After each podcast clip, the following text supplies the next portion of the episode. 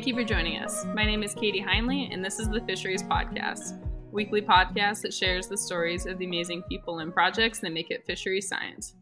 If you haven't already, follow the podcast on Twitter, Facebook, and Instagram at Fisheries Pod. If you're the generous sort, you can be like Jody, Jerry, John, Garrett, Ben, and Janet and support the podcast on Patreon with either a recurring or one time donation.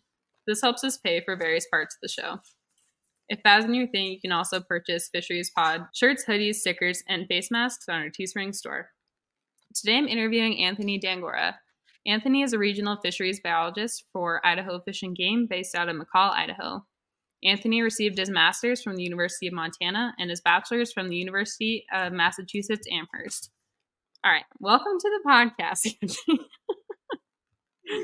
Thank you. I like to start with people's backgrounds. So, where did your interest in fisheries first begin? Yeah, my interest in fisheries, you know, probably like a lot of people, I started out by growing up fishing, being outdoors.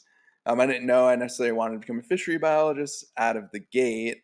Uh, that probably wasn't until a little bit later in life, but in my undergraduate degree at UMass Amherst, um, it was around sophomore year, I decided to pursue fisheries as a major or concentration and kind of haven't looked back since and just got out in the field as much as I could, started to fall in love with the field itself, got a lot of lab experience, and yeah, just made it a goal of mine to stick around in the fisheries field and make a career out of it.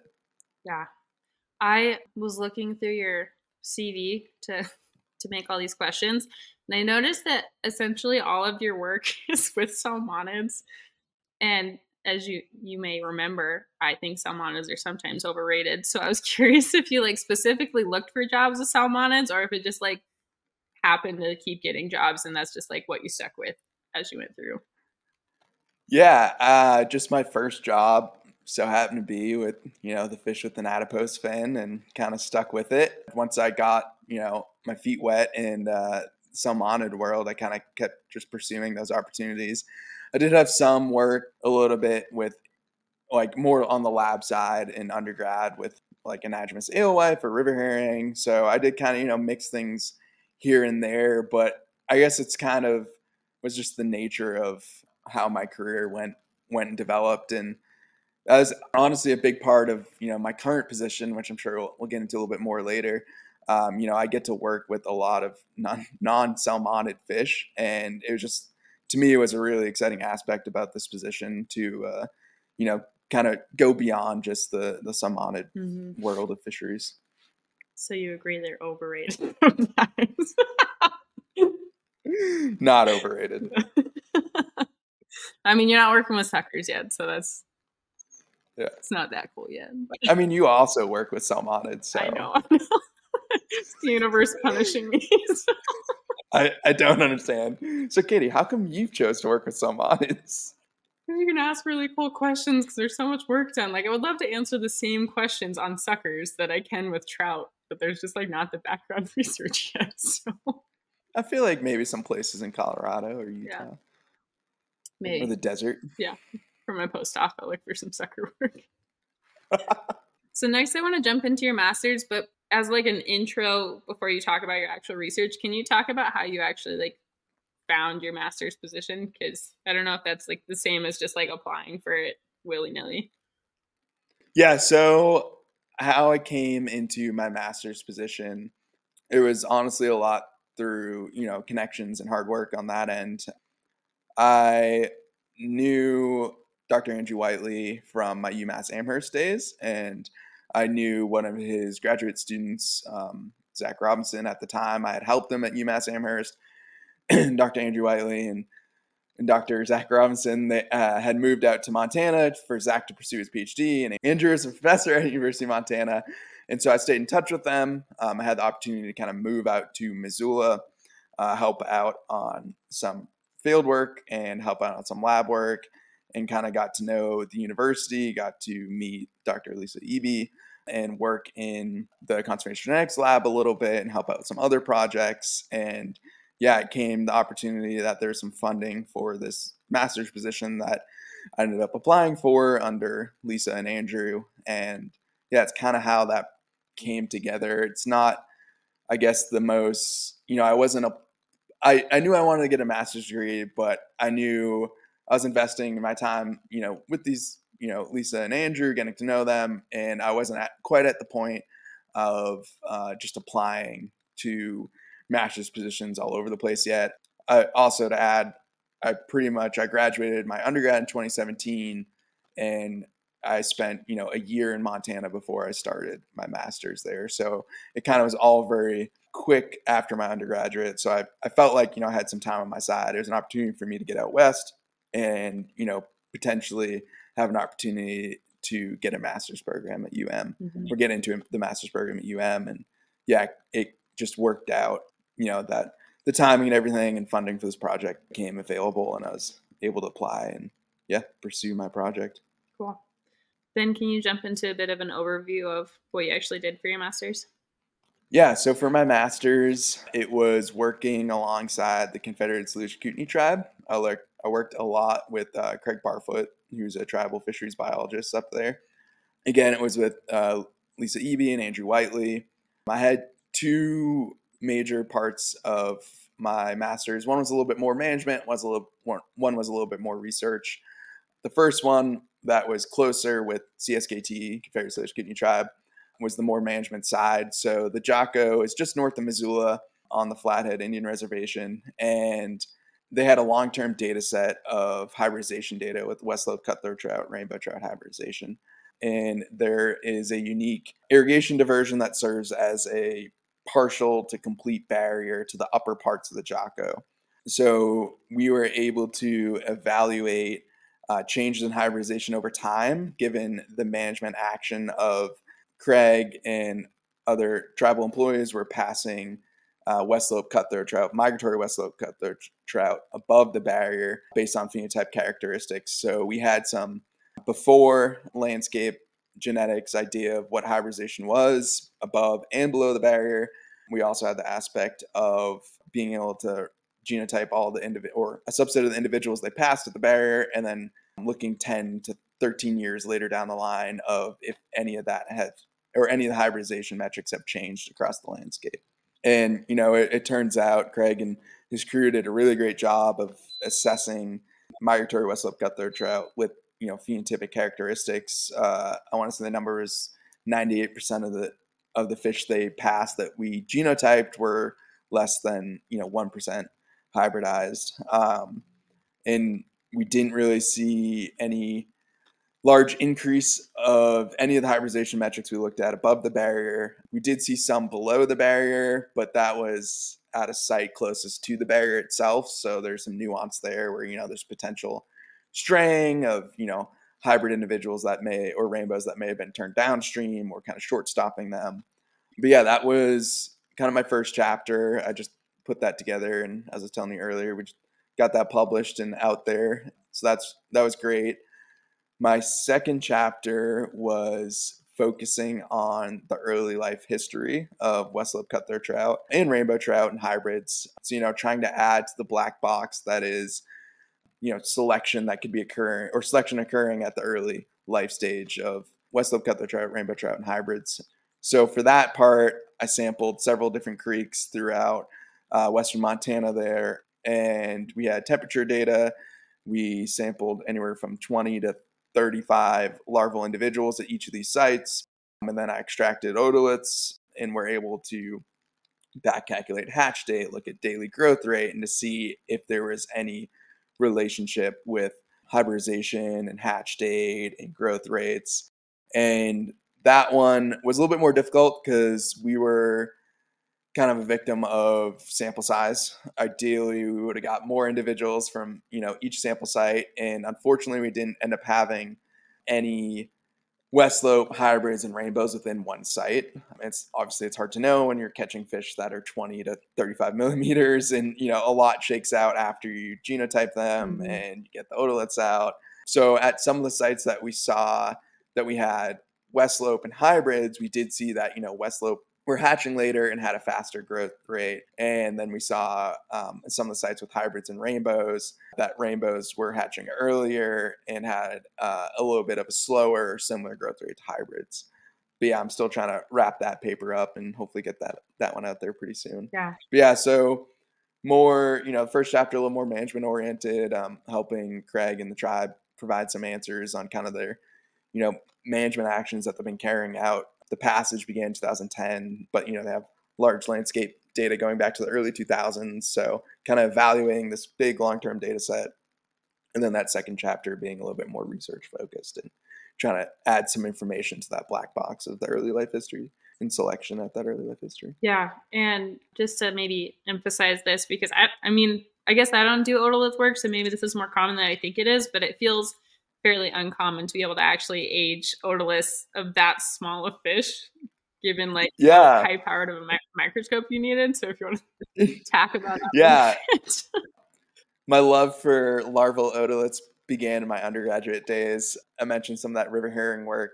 I served on a crew of undergrads that we extracted imaged and aged hundreds maybe even thousands of alewife river herring otoliths so that's where i kind of was became fascinated with you know being able to get it hatched a eye up uh, daily growth rates and you know and adding temperature or other conditions to you know models and being like what's you know what's driving these relationships. So that's kind of where i started to fall in love with larval otoliths and and actually when this master's position came together obviously the major focus because the funding was coming from the tribe was to you know evaluate their management. But andrew Whiteley, you know, knew my experience and kind of my love, my fondness for early life history, and we saw this as an opportunity to kind of dive into the, you know, the West Slope rainbow hybrid world using otoliths. So it's a lot of unknown. Mm-hmm. Um, there really weren't.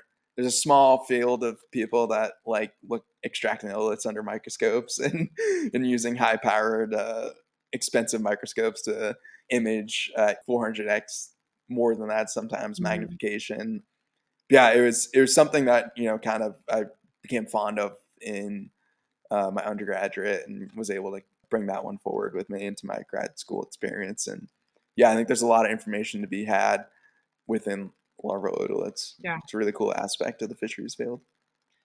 Mm-hmm.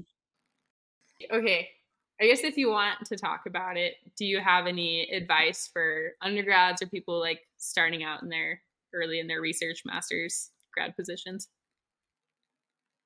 Yeah, I think uh, getting involved as much as you can. You know, if you're an undergrad, taking any opportunity to help out in labs, learn different skills. You know, that can often lead to fall or fall, winter, spring. You know, lab opportunities can often lead to summer field opportunities.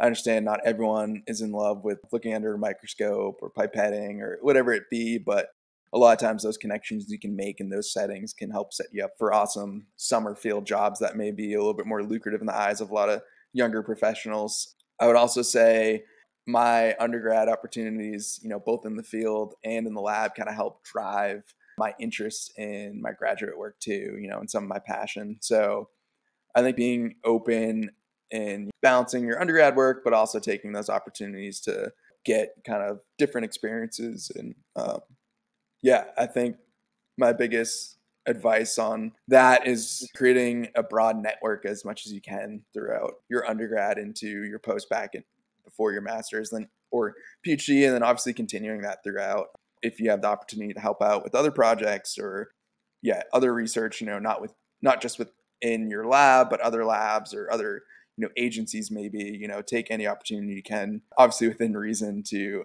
get you know as much experience and connections as you can. Yeah. Okay. And then following your masters you first worked as a technician for the pacific state marine fisheries commission but that was mainly in conjunction with idaho fish and game. So i have two questions for that. First is what projects did you focus on for that? And then i can either re-ask this later or just leave it in here.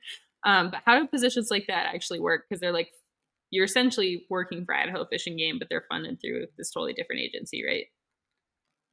Yeah. So after finishing up my master's, I got an awesome job down in Salmon, Idaho, just a couple hours south of Missoula, and I was a PAC States or Pacific State uh, Marine Fisheries Commission employee as you know senior technician, Tech Two, and as the way that worked, at least with in Idaho, so that agency, you know, encompasses a lot of the Pacific Northwest and it might function a little bit differently in other areas. But for me in Idaho, I worked right alongside fish and game employees. You know, I was donning the fish and game uniform and helping them out. I worked under the anadromous fisheries biologist Megan Heller over there in salmon, part of the wild salmon and steelhead program. So I've really focused on salmon and steelhead. And what that meant was we have rotary screw traps that we use to catch and take, you know, just length, weights, pit tags of salmon and steelhead, chinook and steelhead. Uh, I oversaw two of those screw traps during the summer. So those those run March through just about now, or you know, a couple weeks before now, uh, into the fall.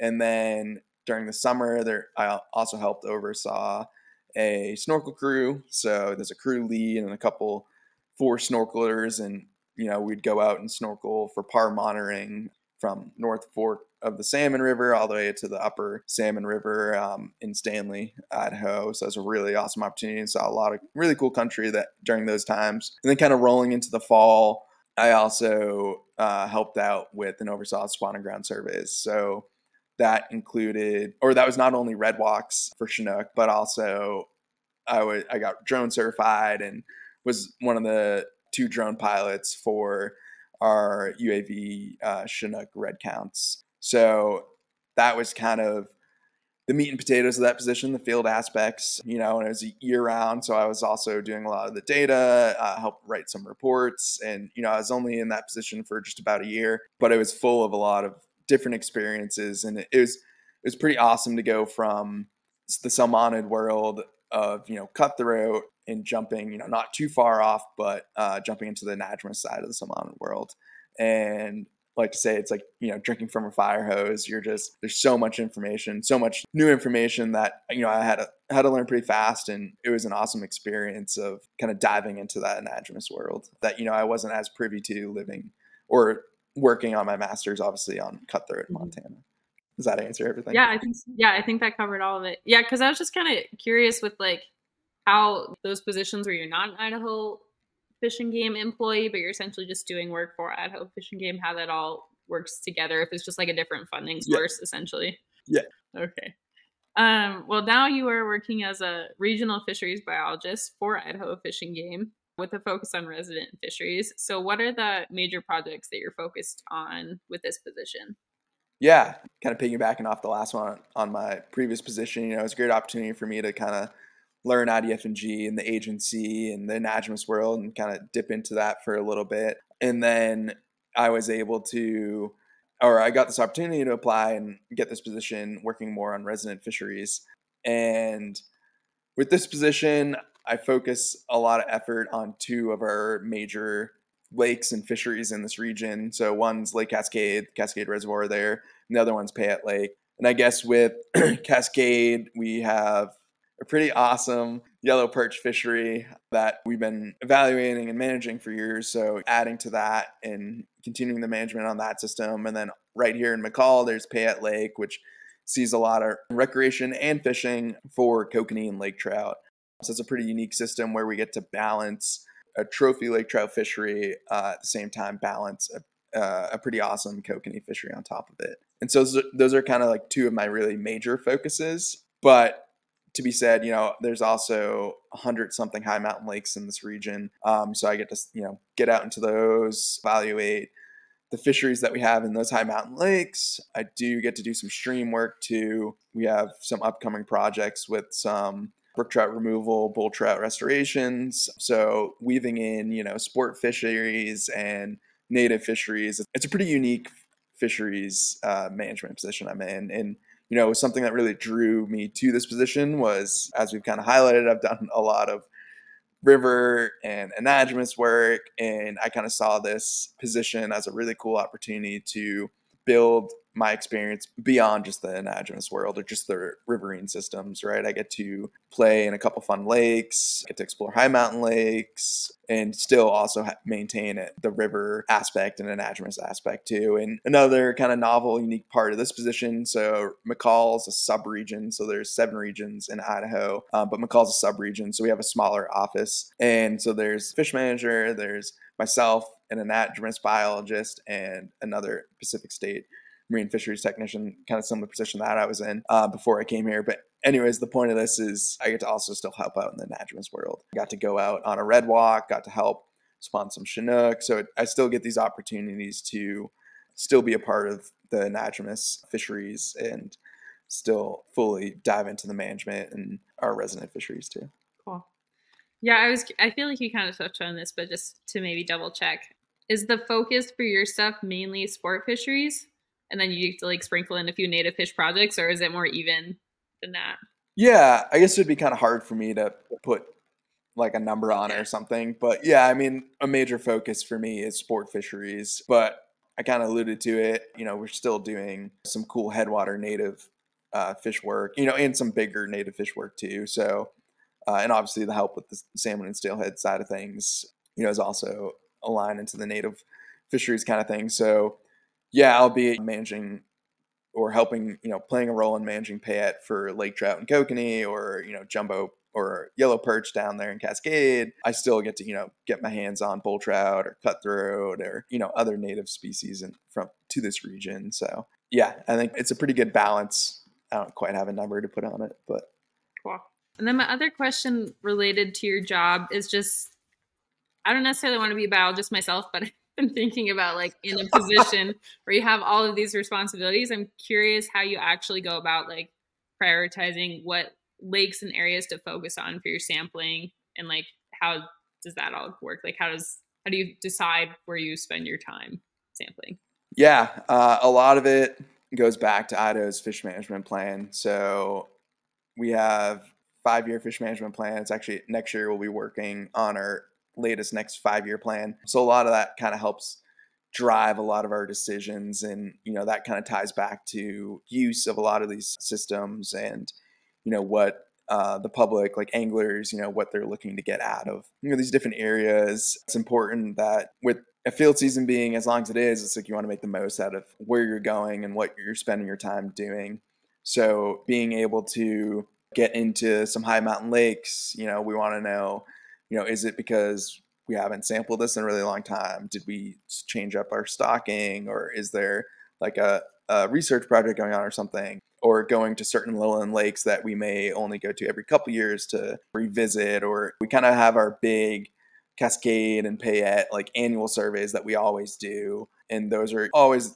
going to be there every year for the most part. And then it's kind of adding on these different projects or, you know, different areas to get an opportunity and, and rotate through them of evaluating, you know, some sort of question surrounding management and use and yeah so it's just kind of finding the time and balance to go you know do more than just our our traditional annual surveys on a lot of these systems and yeah getting to kind of explore a lot of these. And and i guess i would want to add to you know i just started this position this past summer so i got a lot to kind of grow into and and kind of you know get a good grasp on the area and, and, and build from that over time. Yeah that makes sense. I'm trying to think if there's a good question or way for me to ask this. Feeds in more naturally but um, yeah. do you have any like thoughts or like viewpoints on how you've gotten to like this permanent job position that so many people are looking for maybe? Yeah i guess i can talk a little bit my, about my career path yeah, as I mentioned earlier, you know, getting into fisheries, you know, fishing was a part of my childhood to some degree and kind of fell in love with fisheries throughout my undergrad and then pursued my grad or my master's and then, you know, ended into that tech position, now this biologist position. And I'd be lying to say, you know, at, you know, six years old when I caught my first largemouth bass, I was like, oh, I want to be a fish biologist. Like that's definitely not necessarily the path I had. Um, it took me a little bit longer to kind of figure out, you know, what I was driving, working for or towards. Like I knew I wanted a, a career in fisheries. I thought about, you know, maybe is you know academia or you know like a research position, something more interesting. And you know, I kind of as I worked through my masters and got to meet a lot of biologists, and I started becoming more and more interested in the biologist field. And that was kind of what I set my eyes on, and you know, that's what I strive to to get to and that's where i'm at now and i can be more excited you know to be in this position and i think you know a really cool aspect of working for this agency is we get the opportunity to hire a lot of seasonal help man, I think in my office alone, we probably hire maybe like 13 or 14 seasonal employees. And now a lot of those are on the anadromous side for rotary screw traps and snorkeling. But myself, I get to hire, um, you know, usually an eight month and a five month technician and sometimes a three month technician too, or kind of splitting those things up. But, you know, those are great opportunities to get involved with state agencies and you know getting a better understanding how the agency works and getting to try a lot of diverse different opportunities you know i would say to any undergraduate that's you know looking for jobs we usually get a good amount of people that you know are new to idaho and it's awesome get to interview those people and talk to them and you know this will be their first time out west or uh, you know and not to you know we get a lot of awesome candidates too that are from idaho but it's just a great opportunity that you get to come out and kind of work a dream job in a dream area. You know, um, in my previous position, like I said, I got to spend a lot of time down in Stanley around the Sawtooths, and you know that's just absolutely amazing terrain. And now in this current position, you know, surrounded by the South Fork salmon and uh, Seven Devils and the you know all this different area. It's it's just amazing country that a lot of people don't get to experience. So you're an undergrad and you're fortunate enough to have the opportunity to, you know, leave home for a summer and get to go experience Idaho, I definitely suggest doing that. And and throughout the state, not even just in my office in my region, but throughout the state, there's countless opportunities. Yeah, and a lot of those opportunities get posted in December. So if you're an undergraduate listening to this, I would definitely uh, look at Idaho Fish and Game's job board come December, and yeah, don't be afraid to apply. And you know, even if you're pretty green to the fisheries field, uh, you know, everyone needs to get their start somewhere, and you know, maybe if you're in undergrad, sophomore into junior, junior into senior, whatever it be, maybe one of those three month positions will fit fit you right, and that could mean a, a summer snorkeling, and that's just that's an awesome opportunity. Or you know, maybe you're finished up your senior year and you're looking for something a little bit longer, an eight month runs are early spring into early or into mid fall, and you know that's another great opportunity to really get to know an agency and and start figuring out you know what your next career move is. And yeah, I just think uh, there's a lot of awesome opportunities, and anyone that's in that part of their life, you know, should definitely not be afraid to apply and interview these positions, even if it means, you know, coming all the way from, I don't know, Massachusetts, where I originally started, or something like that. You know, it's it's just a great opportunity, great way to spend your summer. Yeah, I mean, I think my favorite field tech job that I ever did was working on a snorkel crew out of Lewiston, Idaho. It's like eight week yeah. hitches. You snorkel every day. It was awesome. I loved it. Yeah. And man, last summer when I was snorkeling, it was like it was there's something amazing about snorkeling later into the summer there, and all of a sudden, you know, you're you're working up upriver, and all of a sudden you see a twenty something, thirty something inch chinook in front of your face, mm-hmm. and to mm. think that to think about how far that fish traveled, you know, not once but twice to get back to here, yeah. and I don't know, it just yeah, there's I definitely have a soft spot for uh, snorkeling, and I, I, think it's a really cool. Mm-hmm. That's a really cool opportunity, and you know, and someone like from you know the p- positions under me, it's we we cover just about everything. It's like you could be electrofishing one day, you could be gill netting another, you could be running a juvenile trawl, you could be, you know, it's uh, at high mountain lake. There's just endless kind of sampling techniques that we use in this position, and that's you know another thing that really attracted me to this position was again, you know, you know, still getting to spend time in streams and rivers, but jumping into lakes and you know all these you know diverse experiences that I hadn't hit on all those before I got the position, and so now it's really just getting to learn a lot of these different techniques, and I think that's a really cool part of my position, and you know the the technicians and bioaids that work under me is like you you truly get the full gauntlet of fisheries techniques when it comes to it. I feel like. Yeah, for sure. I mean, I feel like one of my favorite parts about doing this podcast and like working new jobs is hearing about how people like got to their current positions and like how they like them just because there's so many different jobs you can work in fisheries that I don't know, it's fun to hear different ways and different jobs. Yeah, it's kind of funny, like just jumping from like brook trout work, you know, from working in Vermont, Massachusetts, Virginia, you know, I dabbled a little bit in testing, like all over the place and stuff. And then it's like come out west, it's like, all right, cutthroat work. And now it's like, all right, salmon steelhead work, and then all right, let's switch it up and you know like go into more sport fishery, and Mhm. but still getting that opportunity, obviously, to still work with someone. It's it's just kind of it's it's it's pretty cool in my mind. I feel like a, not always, but a lot of people sometimes kind of you know follow suit from you know undergrad to their professional. It's you know like there's nothing wrong with that. You know that's also awesome if you can do that. But I think being able to kind of switch things up and like I don't know diversify your experiences on that end is pretty awesome. Yeah. Awesome. All right. Um, the last question I have before our final ones is one I try to ask most people, which is uh, what hobbies and interests do you have outside of fish and work? because I think it's good to remind ourselves that we're people outside of what we do for work. So Fish are life. Yeah. life is fish. I mean, your hobbies can Yeah. involve fish if they if that so happens. I do enjoy fishing. Yeah, I would say skiing's a pretty big one come the winter here. It's winter's knocking on our doors. So that's a big one for me.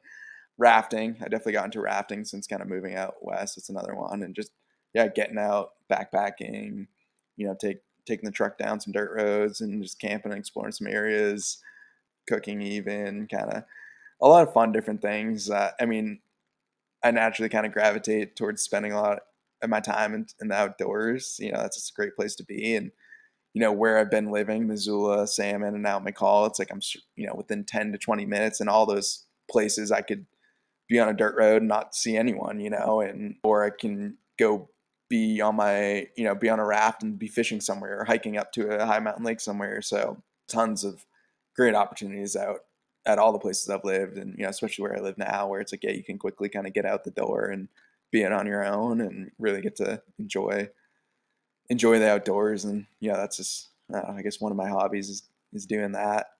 But yeah, excited for ski season too. Yeah. oh my gosh, the snow is just not gonna come. I feel like I just want it too bad. It was just like waiting. I think like three weeks ago, it was like winter's here, Uh-huh. and then it like warmed up. I was like, there's so much, there's snow in town. Uh-huh. There's like, you know, mountains were covered. I mean, there's still out there, like the mountains are covered, but Mhm. yeah, it's kind of crazy. I feel like we, we got like returned back to fall status. I so know. it's I'm like- kind of bummed about it. yeah, my boss was like, "Yeah, we usually get to ski at Brundage like by Thanksgiving," and we're both like looking up there. We're like, mm, "Yeah, that's not happening." Okay. Well, we have now finished what we call the tough part of the interview, which brings us to our final five questions, a group of questions that we ask each of the guests that come on the show. I think these can be trickier, but it depends on the guest. The first one is what is your favorite fish? Yeah, there's a lot of them. Um, I know it's my style. I mean, like I'm I'm fond of my time working with brook trout. You know, obviously I have a soft spot for Westslope cutthroat trout. In this new position, it's like getting to handle some massive lake trout is pretty amazing, or some huge, you know, pretty big yellow perch, or some colored up kokanee. They're all amazing. Or I don't know. I got to catch a sturgeon this last spring. That was also amazing. I, you know, I think there's a lot of awesome fish out there. I don't think I can choose just one. Okay, so just a smattering. Yeah. I haven't met a fish I haven't liked, you know? Wow, that's that should be the question. Is is there a fish you don't like? I don't know. Some people might not be a fan of, like, you know, perch, for example. They, Mhm. they'll, they're sharp. They can get you. Uh, or cat, some catfish or something like Yeah. that. But I don't know. Funny. Okay, our next one is what is your favorite memory from your career so far? Hmm. I think. Hmm. I don't know. This is a tough one. My favorite memory of my career so far. I definitely have a soft spot for grad school. You know, getting to meet a lot of awesome people, uh, working on, you know, my project, working with collaborators, Lisa and Andrew, and you know, just having two labs full of you know awesome friend, you know, friends, you know, lifelong friends that I created. But yeah, it's kind of hard to not say after this awesome field season I had to be like this field season. I'm sure if you ask me this again next year, it'd be like this past field season and just going on, you know, getting to spend time in the field, getting to have be around technicians and bioaids and kind of seeing the next generation of fisheries professionals and countless hours out there in the woods or on the lake or in the river, whatever it be. Uh, yeah, it's kind of hard to not say like, you know, that that's my my favorite part. But I think that's a revolving door to the day I retire. Probably, I would always say. Yeah, this one is. I feel I always feel bad asking this one for people who just started their job because it's kind of a hard hard to answer. But um, what is your dream job and or location?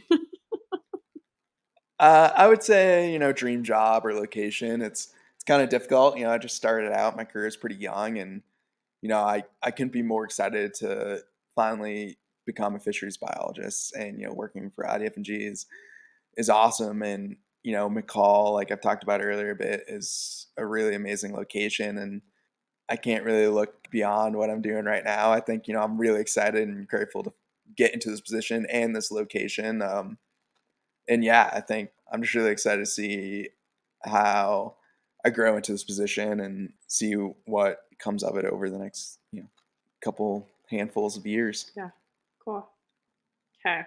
Our next question is if money was an issue, what is one project you would like to work on?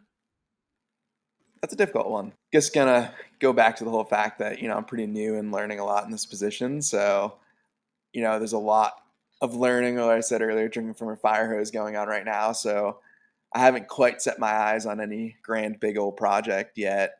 But I do think there's a lot of cool stuff to be done, and both the major fisheries, Payette and Cascade, but also a lot of cool work to be done in the rivers and streams around here, and getting some more love into some of those systems, and you know, even up into some headwater systems, and yeah, I guess I don't have. Uh, I haven't really set my eyes on any grand projects yet. fair, fair enough. All right. Our last question is if there's one point or principle you could have programmed into everyone's head, what would it be? Yeah, I think being open and willing to kind of take new experiences on. You know, after my undergraduate, I kind of was willing just to move out west and pursue some seasonal jobs and lab work and you know eventually get into my masters you know and I took the position before this you know not necessarily knowing what would come up come of it but you know having some idea moving to a new area you know it's a lot I feel like it's it's pretty easy for a lot of people to be comfortable in you know in certain ways and not be willing to like take the leap or jump into like the next new experience or putting themselves out there. So I think for me it's just you know the willingness and kind of courage and you know if you're capable to kind of get that experience to apply to a snorkel job you know in idaho coming from maine or florida or massachusetts or you know california wherever or even within your state within idaho you know like going to a different part of idaho or something like that would be an example. You know just taking those opportunities and and being willing and not afraid to yeah jump on those and and take any chance you can get awesome well, Anthony, thank you for coming on the podcast today. Um, always fun catching up and getting to share your work with everybody. If people want to find out more information about your work or get a hold of you somehow, is there a good way for them to do that?